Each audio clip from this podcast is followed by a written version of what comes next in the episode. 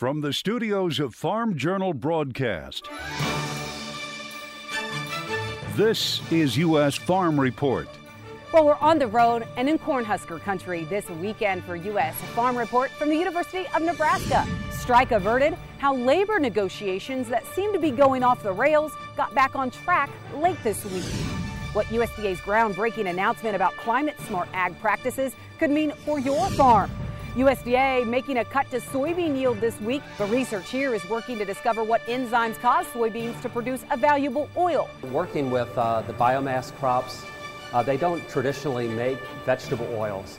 And how that could set the stage for demand for farmers. And in John's world, bugs and clouds. The 2022 U.S. Farm Report College Roadshow from the University of Nebraska is brought to you exclusively by Beck's. From farmers' first pass in the field to the final one at harvest, it's a game plan rooted in faith and belief. Beck's Hybrids is with you every turn because both on and off the field, we're all farmers at heart. See why at BecksHybrids.com.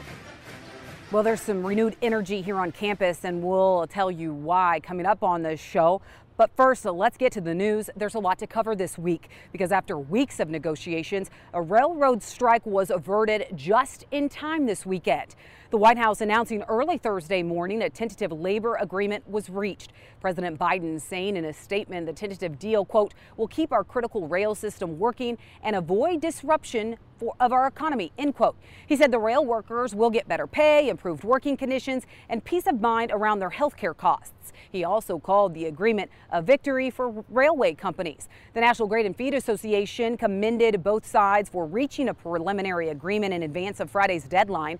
Rail moves 25% of all U.S. grain. The deal announced this week extends the cooling off period until union members can ratify it. Around 60,000 union rail workers were poised to go on strike starting Friday, which could have brought the transport of nearly 30% of the nation's freight to a grinding halt.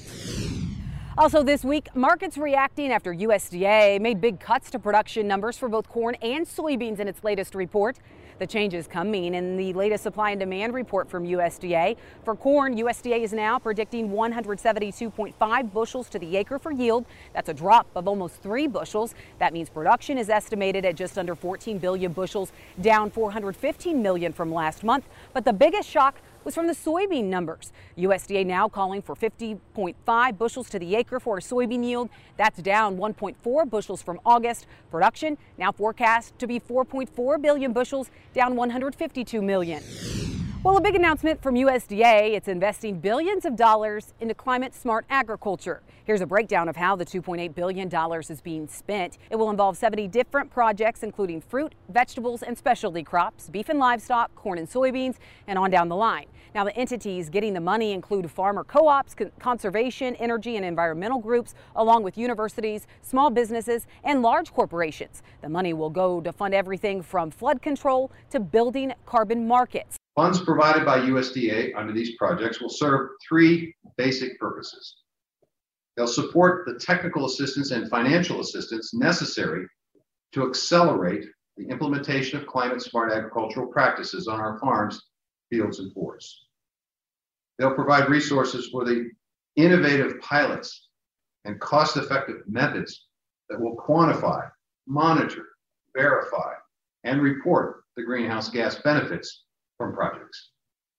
And they'll help to de- develop and expand the markets for these climate smart commodities. The money coming from the Commodity Credit Corporation funds. Well, investigators in North Dakota released new details about a murder suicide that unfolded in a farmer's wheat field. The Towner County Sheriff's Office says there was a dispute between two brothers prior to the murder suicide, which happened on a farm just northeast of Leeds, North Dakota.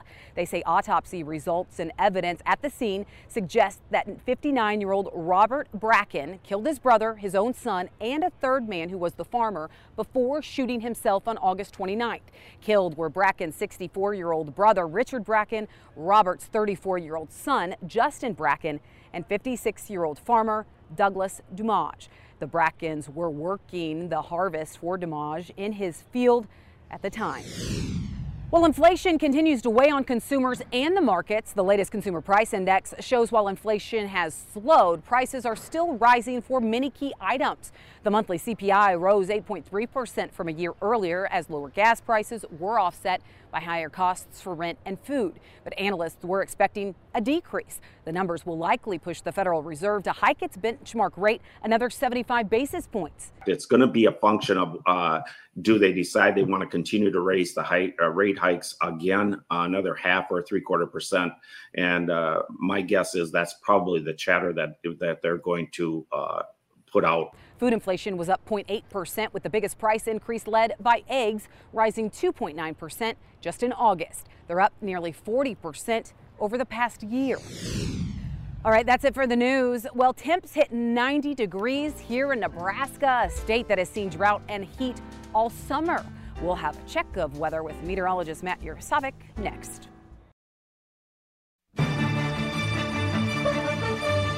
Well, time now for a check of weather with the meteorologist Matt Yurosavik. Matt, we're in Nebraska, a state that we saw during Pro Farmer Crop Tour where heat and drought really has been the story all summer, taking a toll on the crops here. And now that we're welcoming fall, well, that heat is not going away, Matt. That's right, Tyne. That heat not going away just yet. We're going to see a ridge build through the middle part of the country Heading into this week, and most of the center part of the U.S. is going to be much above average. But take a look at our root zone here. Still seeing some blues popping up off into the east, parts of the Great Lakes as well. Still dry across parts of the East Coast and the New England area. And then we're also dealing with extremely dry conditions as we have been for the last couple of months. One thing you will notice, though, Southern California, the coast there, and even the northern Cascades dealing with some of that blue showing up after some of that rain over the past week. But here's a look at the drought monitor. We haven't seen much go on and not much has changed since last week. The only thing that we really did see in these drought conditions are not gone, just improved a little bit in parts of Southern California, areas in West Texas, and then along uh, the northern portion of the uh, country there, Montana, uh, North Dakota. Still extremely dry though for portions of the Great Lakes and into the Corn Belt as well as harvest obviously getting rolling, but still keeping an eye on these areas and Southern California staying mostly dry heading into the upcoming week. And this is why we've got a big ridge going to be building right through the middle part of the country. You can see where uh, that is kind of centered right over Texas and eventually some cooler air works its way into New England, but back on the west coast could keep things unsettled there. Another dip in the jet stream starting to move in heading into next weekend, but notice the heat stays around even though things could be unsettled along the northern tier and in portions of the east. Still looks to be very, very warm and muggy through most of the lower 48 and we'll continue to keep an eye on that. Heading into Monday though, mostly uh, it's going to be hot across the middle of the country, mostly sunny as well with high pressure in control. May see a little bit of rain in parts of California that we haven't seen it in a while and then a storm system moving on to the east as we head through Monday into Tuesday. That storm system's gone, still dealing with some scattered showers and storms in parts of Florida, and another couple of storm systems making their way out of the west and across the northern plains may bring some more shower activity. Same thing goes for Friday as the original storm system works its way through the east, still staying warm and muggy though through most of the country. And here's a look at the temperatures through this week, much above normal. Don't see any blue on this map. It is going to be very warm across much of the country through this week. And here's a look at the precipitation. Yeah, back in the west, where all those storm systems are going to be originating and then moving across the northern tier. Below normal, though, through the center part of the country, Texas, and places to the east, not dealing with a whole lot of moisture this week. And temperatures heading into next week still look much above normal through at least the Gulf Coast, parts of the Mid South, back into the Rockies and the West Coast, staying near normal, though, across the eastern Corn Belt and portions of the Northeast. And then here's a look at the precip next week. Not a whole lot of green on this map, only down in Florida. Most of the country going to stay below normal, and we'll continue to track that next week right here on U.S. Farm Report. Tyne, back to you. Thanks, Matt. Well, a big USDA report this week. So, besides the cuts to yield that we mentioned in news, what other market moving adjustments did USDA make this week? Well, we're sitting down with economists and market analysts from right here at the University of Nebraska next. Your next piece of equipment is on machinerypete.com. Search equipment from dealerships across the country to find what you're looking for. Only on machinerypete.com. Well, welcome back to our College Road Show this weekend from the University of Nebraska here in Lincoln and excited for our panel. Today we have a mix of ag economists here from the university as well as from the industry. Doug Simon joining us from TradeOS. Doug, when you look at the USDA report that came out this week, a little bit of fireworks in the market. I mean, we expected USDA to lower that corn yield. Also saw USDA lower the soybean yield. Why did that catch the market off guard? Well, I don't think people thought USDA maybe would drop it that much this fast. They have a tendency to be pretty, um, you know, just conservative in those adjustments. But I think when they went out, they basically looked at uh, ear counts and pod counts now. They'll do weights on those next month. But I think that was pretty objective yield, you know, looking at those counts and came up with some numbers. I think they're pretty plausible from what we're seeing, especially some of the early dryland yields that we're seeing in eastern Nebraska. I think USDA is right in moving the direction they did. Well, and, and knowing that we did see them cut both of those yields from August to September, then what does that typically mean that we'll see from September to this October report? There's a tendency for them to drop again in October. So whether they drop drop six and a half bushels on the corn and one on the beans, whether they, I don't think they'll drop that much again, but they could drop another two on the corn and maybe another half on the beans, which would be pretty substantial, you know, cuts, especially as tight as the carryouts are now. Yeah, well, there were a lot of questions from farmers this week about why the markets took off like they did. But Corey, there's also a lot of questions from farmers right now who are trying to book those fall fertilizer needs. Anhydrous, I mean, prices were ugly last year, but they're even shocked this year what prices they're being quoted. So, what is at play right now where we're seeing even anhydrous and nitrogen prices increase so much? Got a lot of factors in play there. You got corn price heading back up. You got you got issues over in Europe. Uh, you have you have tariffs. You have you have transportation costs. It, it's everything across the board is is leading to uh, uh, this price level and this level of volatility. And uh, I'd expect it going forward uh, as we as we move into the fall and winter. But as you look at the geopolitical situation and just everything that we're seeing on the world stage. Could we see inputs continue to climb? Energy drives the cost of fertilizer, but so does output. So does the price of corn. So does the supply shocks overseas in terms of uh, foreign uh, suppliers. So does the current energy shock, as Corey noted, in Europe, which meet, leaves all kinds of questions about the winter natural gas supply and, and availability. Uh, so does transportation everything else that we see going on here and, and the challenges. So volatility is something producers just have to manage. It's not easy, it's not, uh, not pretty, but it's, it's just a reality of what we're working through. Well, one of those issues that was diverted or averted last minute, uh, Doug, is the, the rail crisis. Did that have any impact, though, on, on basis that farmers here in Nebraska ha- ha- were seeing this week? I think it could have had a bad impact on it if it actually the strike took place. Everybody was kind of thinking, "Well, we'll get this thing resolved," but there's a lot of corn and soybeans that are going to get moved via rail, especially corn this year, because it's got to go back to western feed markets and back into the mid-south area.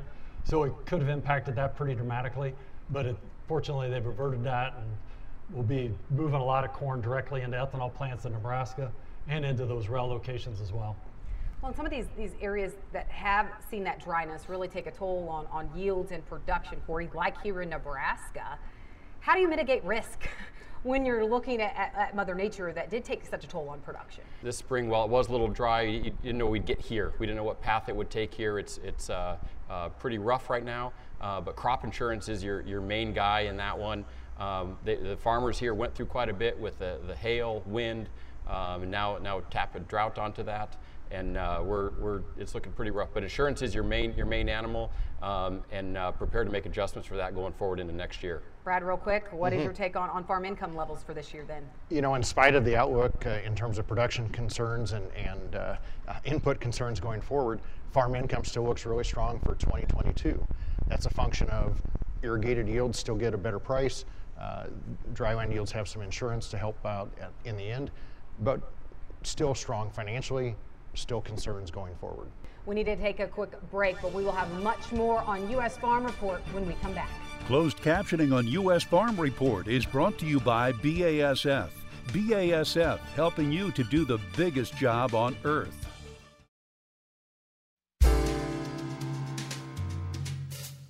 Well, Nebraska farmers this summer relied on irrigation, but for those who didn't have that moisture help, many wished they could just make it rain a topic that John has been covering on the show. First off, an update this morning on the U.S. Farm Report mug shipping. I have made it through about half of the 943 entries for mugs, and including those mugs that I have mailed out to recent questioners, have shipped 167. Obviously, the classic red ones ran out months ago. I will continue to sift through questions for the best until I can get past all the initial submissions. I ship sporadically in batches of 10 or so, so some of you who submitted in April could still get a Halloween surprise, a Thanksgiving blessing, a Christmas gift, or heck, a Valentine's present at the rate I'm going. My financial goal limits me to roughly one third of submitters getting mugs, which is around 300. And even though I ruled out my garden questions, the master gardener I live with answered those herself and hinted they deserve mugs too, so they got them. But no more, and I really mean it. Finally, remember good questions used on the show always get a mug in the fullness of time. Moving on. As it happens with depressing frequency here, right after I finish recording a response, breaking news can make my answer out of date. I submit commentary a week in advance so Tyne has a chance to prepare her intro and make sure my stuff fits with the rest of the program. This happened with last week's comments about cloud seeding. I speculated semi-humorously about lawsuits over rain stealing, but I was thinking too small. The New York Times ran a story last week about an intense effort by the United Arab Emirates, the UAE, one of the driest but richest countries on earth, they have been cloud seeding, they have cloud seeding crews on constant alert, and despite widespread skepticism, spend millions trying to add to their annual meager rainfall of about 10 inches. They are not alone. And the prospect of cloud wars, I'm not making that up, with neighboring countries is a real thing. Iran thinks Israel's robbing their rain, for example. The irony of all oil rich nations using their wealth from the major cause of climate change to mitigate the effects is more sad than funny, but even those petrodollars seem to be making scant progress boosting rainfall. The estimate's about 5% at best. The real hangup seems to be cloud formation. As one UAE cloud seeding expert actually said, making clouds is very difficult. You think? Thanks, John. Well, when we come back, some classic iron. That's because Machinery Pete, he has Tractor Tales next.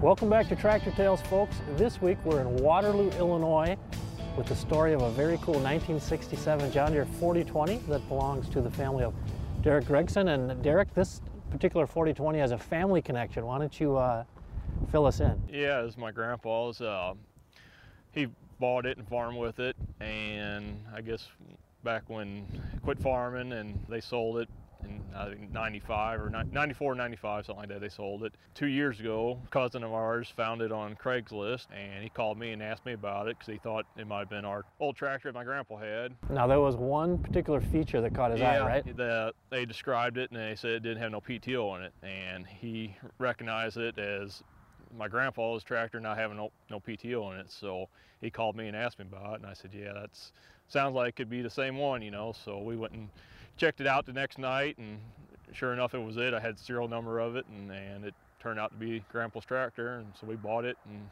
brought it on home with us at night. What did it feel like to find Grandpa's tractor oh, the first time you saw it? It was, it was pretty nice getting it back, you know, just, uh, yeah, it looked a little rougher than what I remembered it, but, you know, we, we changed that, we made it like new again, so. Yeah, the, it looks, it looks absolutely like new now, Derek. And you did the, the work yourself? Yeah, me, between me and Dad, we did all, most all the work ourselves. Yeah. Staying right here, it ain't going nowhere, that's for sure. Thanks, Greg. Well, the focus on extension at the University of Nebraska is alive and well. Over the next 30 minutes, we'll show you how the researchers here are trying to turn plants known for their biomass into oil producing plants and how robots are getting to work in research fields to combat labor woes farmers are facing. Stay with us for that and more as our U.S. Farm Report College Roadshow from the University of Nebraska continues after the break.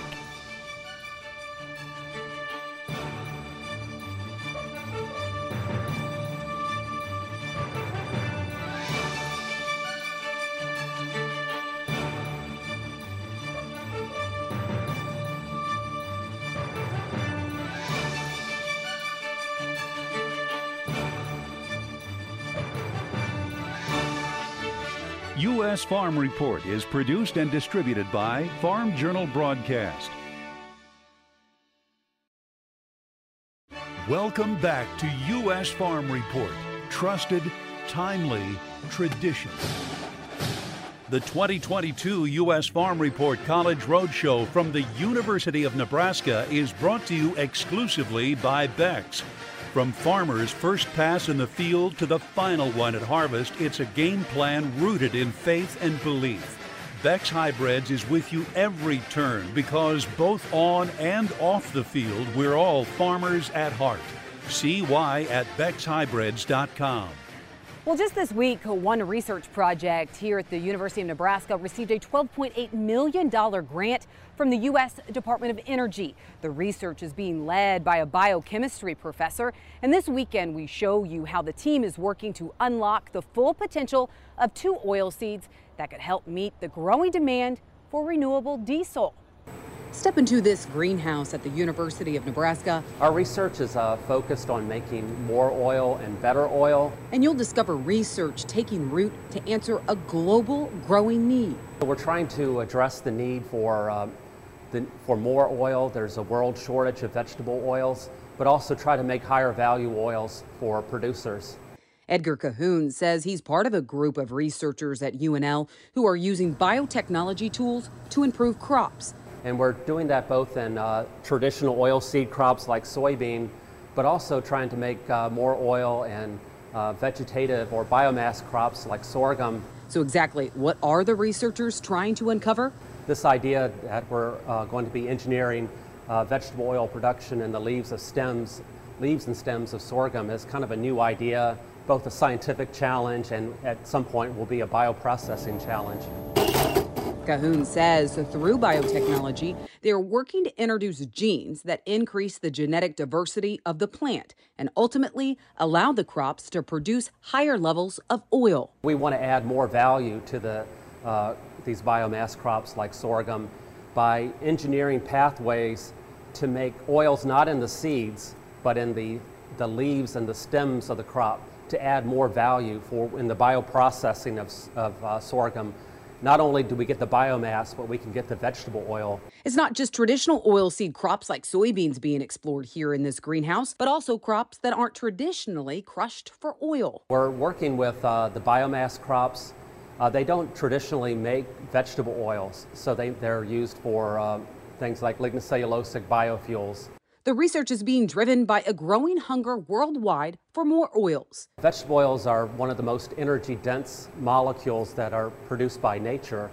And so uh, they have the functionality that you need for the food applications, but they also have a lot of energy stored within the, the molecules that can be uh, broken apart and used for, uh, for diesel applications, for jet fuel applications. This chart from S&P Global Commodity Insights shows that demand is expected to continue to grow and considering a large portion of these products are already used for food and industrial purposes, analysts say more supply will be needed to meet that demand and it could come from new feedstock supplies like camelina.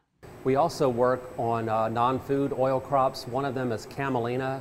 We think that's an alternative, especially for maybe more marginal dry land uh, applications and as a cover crop for um, rotations with uh, crops like soybean. Cahoon says UNL's continued investment and focus on biotechnology is key. We're really uh, fortunate at the University of Nebraska-Lincoln because we have some of the uh, best uh, facilities in the, the public sector for crop biotechnology, and that ranges from the ability to uh, do the genetic engineering of the major crop plants, which is done here at the Beadle Center where we're located. And all of these plants around us are genetically engineered soybeans with different oil traits. A living laboratory that's rooted in understanding farmers' needs. This will give the farmers some value added opportunities beyond just trying to make oil for the traditional uses of food and, and biofuels. Cahoon says by not only knowing the enzymes that could allow different crops to generate more oil, to producing soybean plants that even feature fish oils, it's all about meeting that growing demand.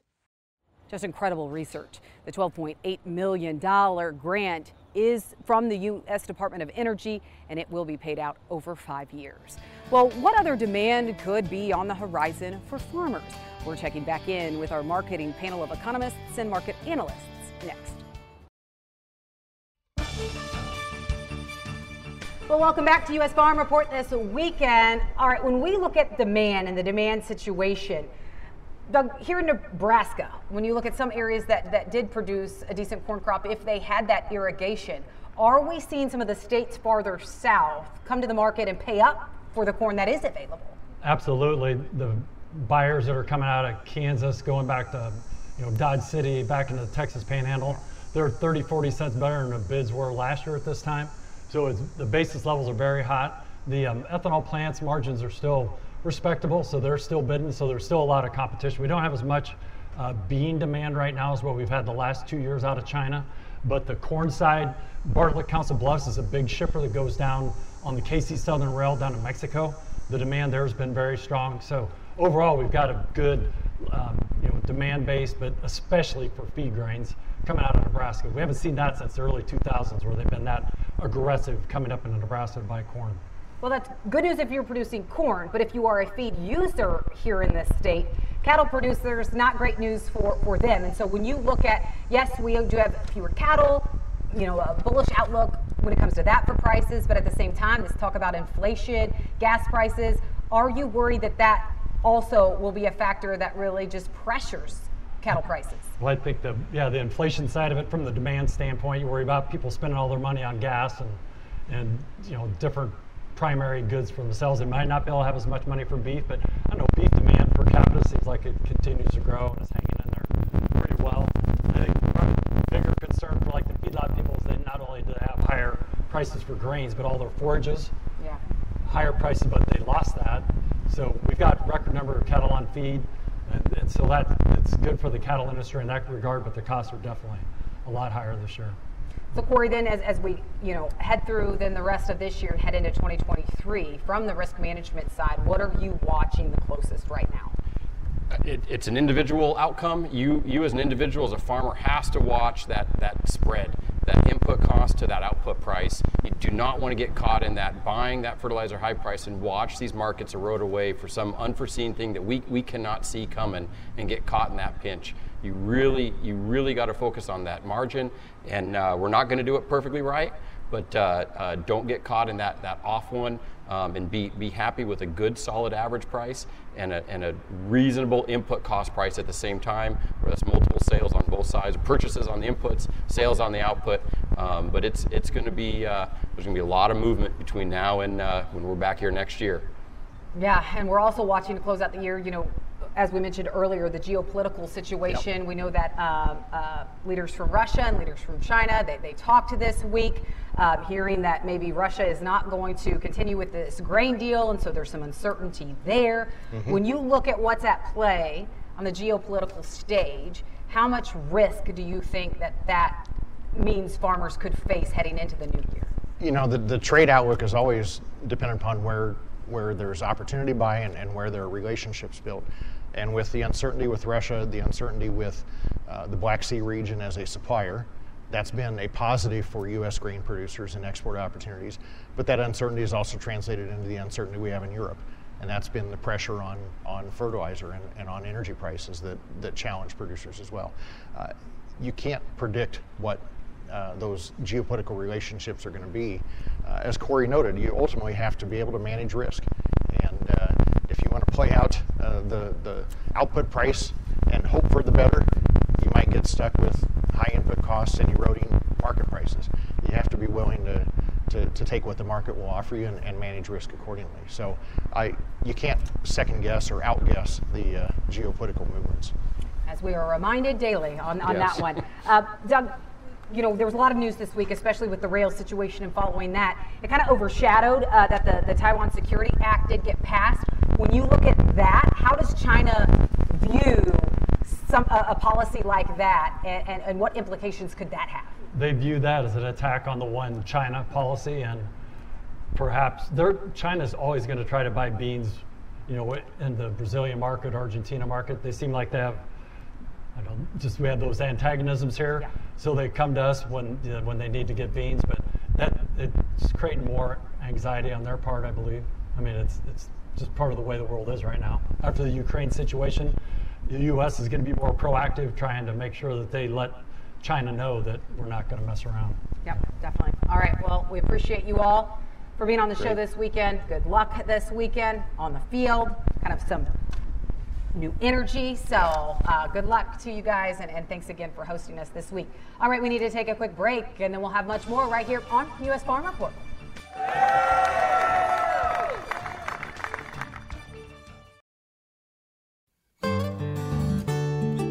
We've all seen the videos and pictures. Autonomous equipment is gaining traction within agriculture, but right here at the University of Nebraska, one robot may help solve farmers' labor woes while also filling other gaps as ag engineering is being put to the test in fields across the state. I'm standing in front of a robot. Take a peek at what could be the future of equipment already rolling across the University of Nebraska. We call it FlexRow an agricultural robot designed to do multiple operations. We are looking uh, to use this robot for planting operation, cover crop drill, and then spraying and nitrogen application. We took it to the soybean field and we were looking at different varieties of soybeans to look at their growth rates um, in different uh, environmental conditions.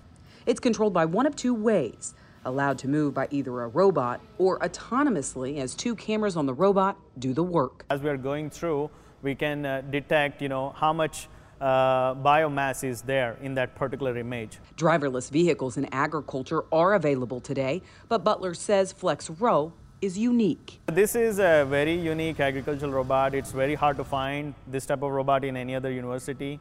The reason is this is a 60 horsepower robotic machine. So it has an internal combustion engine, it has fluid power hydraulics, it has electric or hydraulics, CAN bus, which is industry standard, but we have it on a university system.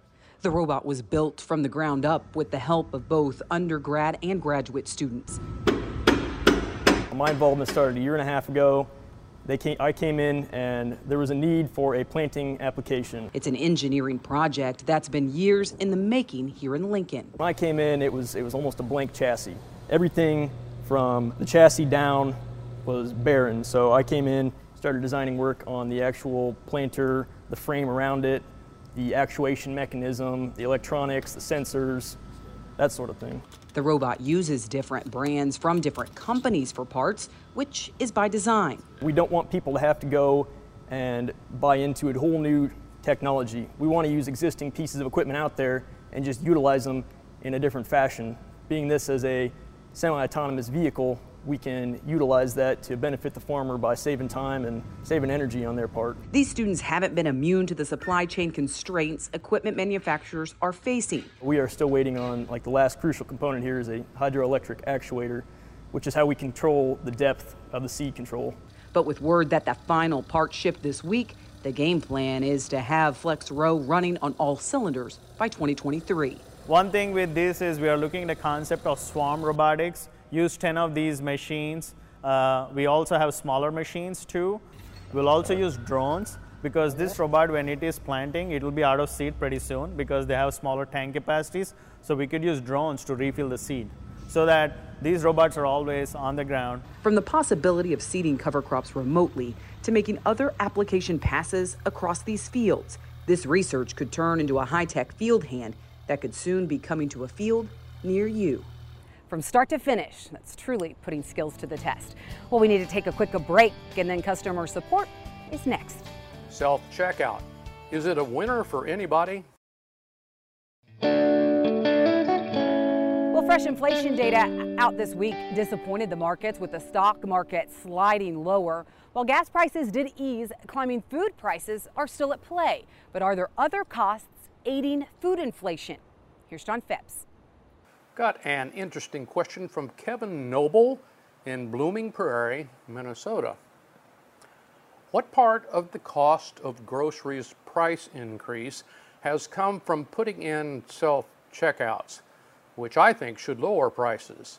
And second, how much are grocery prices up now that said franchise is sponsoring an Indy race car team?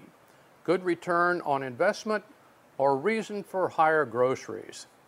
Okay, let's start with the first one. Self-checkout economics are vague and changing.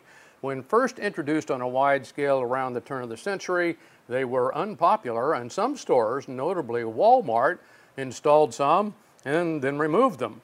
The majority of shoppers didn't like them and theft was a major problem, more than offsetting labor costs. A self-checkout kiosk costs around 30K. $30,000, no small expense to be recovered. Since then, though, people and retail stores have adapted. The most recent information I could find, as well as my own experience, has suggested they are more widely accepted, more economical, and taking over the checkout experience. One big headache that has improved was payment. Both cash and card payments are now faster with fewer errors needing human intervention. Shoppers have been subtly trained to use them. For example, Jan jots down produce product codes on her list rather than having to look them up at the kiosk. Credit card connections are much faster and with chips instead of swiping, much smoother than just a decade ago. Shoppers often prefer to control the bagging process with their own idea of how it should be done. Jan's sure that way. For many of us, it is faster, especially if you only have one or two items. Finally, the, the pandemic and intensifying labor shortage has retailers facing little choice. Separating out the impact on inflation is difficult, but the figures I have found indicate self-checkout expenses are trivial compared to supply chain and pandemic consequences. Food inflation is currently the biggest factor in consumer price increases. Labor costs have risen to compete for scarce workers, but the self-checkout has not drastically lowered employee headcounts yet. As for sponsoring sports teams like racing, I am sure there are numbers that indicate the value of such advertising, but much of that analysis is based on secretive market research. Or maybe the chairman of the board just likes race cars. Thanks, John. And when we come back, speaking of food, the Animal Science Department here has a long-standing tradition of serving up meat products that evolve with consumers' tastes. We'll show you how next. Well, there's no question that global appetites changed with the pandemic, but as international trips pick back up again, the University of Nebraska here in Lincoln teamed up with the U.S. Meat Export Federation to host one international group this summer to help turn tastes toward U.S. meat products, not only today, but for years to come. University of Nebraska Lincoln is home to a strong tradition of meat science. We have over 100 years of tradition of meat science. And you have that tradition to thank for some of your favorite cuts of meat and meat products. Technology behind the McRib was developed at University of Nebraska, identifying the flat iron steak, you know, are a couple things that some of my uh, predecessors and, and emeriti faculty from our department worked on. With a continued focus on extension, the university teams up with U.S. Meat Export Federation to carve out new products to meet changing appetites around the world. This time we had processors from Mexico, Central America, South America, and the Caribbean, and bring them in to talk about how they can utilize U.S. beef and pork products and how to make the most out of the quality that we have, but also help fit them to the, the region that they're in. By not only utilizing U.S. products, but proving how you can add value wherever you live, the Global Processing Workshop opened doors for new demand. They developed a, um, a meat item for their domestic market that's a ready to eat or ready to cook convenience item that then they could use using the U.S. products and be able to gear it towards their market. Undergrad and graduate students helped lead and support the workshop with a focus on premium convenience products this year. The convenience item in the U.S. has grown a lot over the last couple decades, and I think in other parts of the Western Hemisphere, there's really opportunities for that to grow even further. From ready to eat meat items to ones ready to cook, the University of Nebraska showed global buyers ways to serve up new products all from U.S. meats. The way I look at it is we really want to figure out how to make the products be as tasteful as it can be, to be as safe as it can be, add as much value as we can, and to make it last as long as we can. That potential comes from a product that boasts both protein and flavor. So we can have steaks that have different amounts of marbling. We can have processed meats that have different characteristics because there are different markets. From dishing out meat products that taste good to also meeting changing tastes and demands around the world, the university is carrying on a tradition. Nebraska is a, a big player in the meat industry, and we're here to help serve and, and make the industry the best it can be. Well, that does it for U.S. Farm Report College Roadshow from here at the University of Nebraska this weekend. We are on the road to Iowa State University next week, and a big thank you to Beck's as we work to build on our tradition College Roadshow style this fall. Have a great weekend, everyone. U.S. Farm Report is produced and distributed by Farm Journal Broadcast.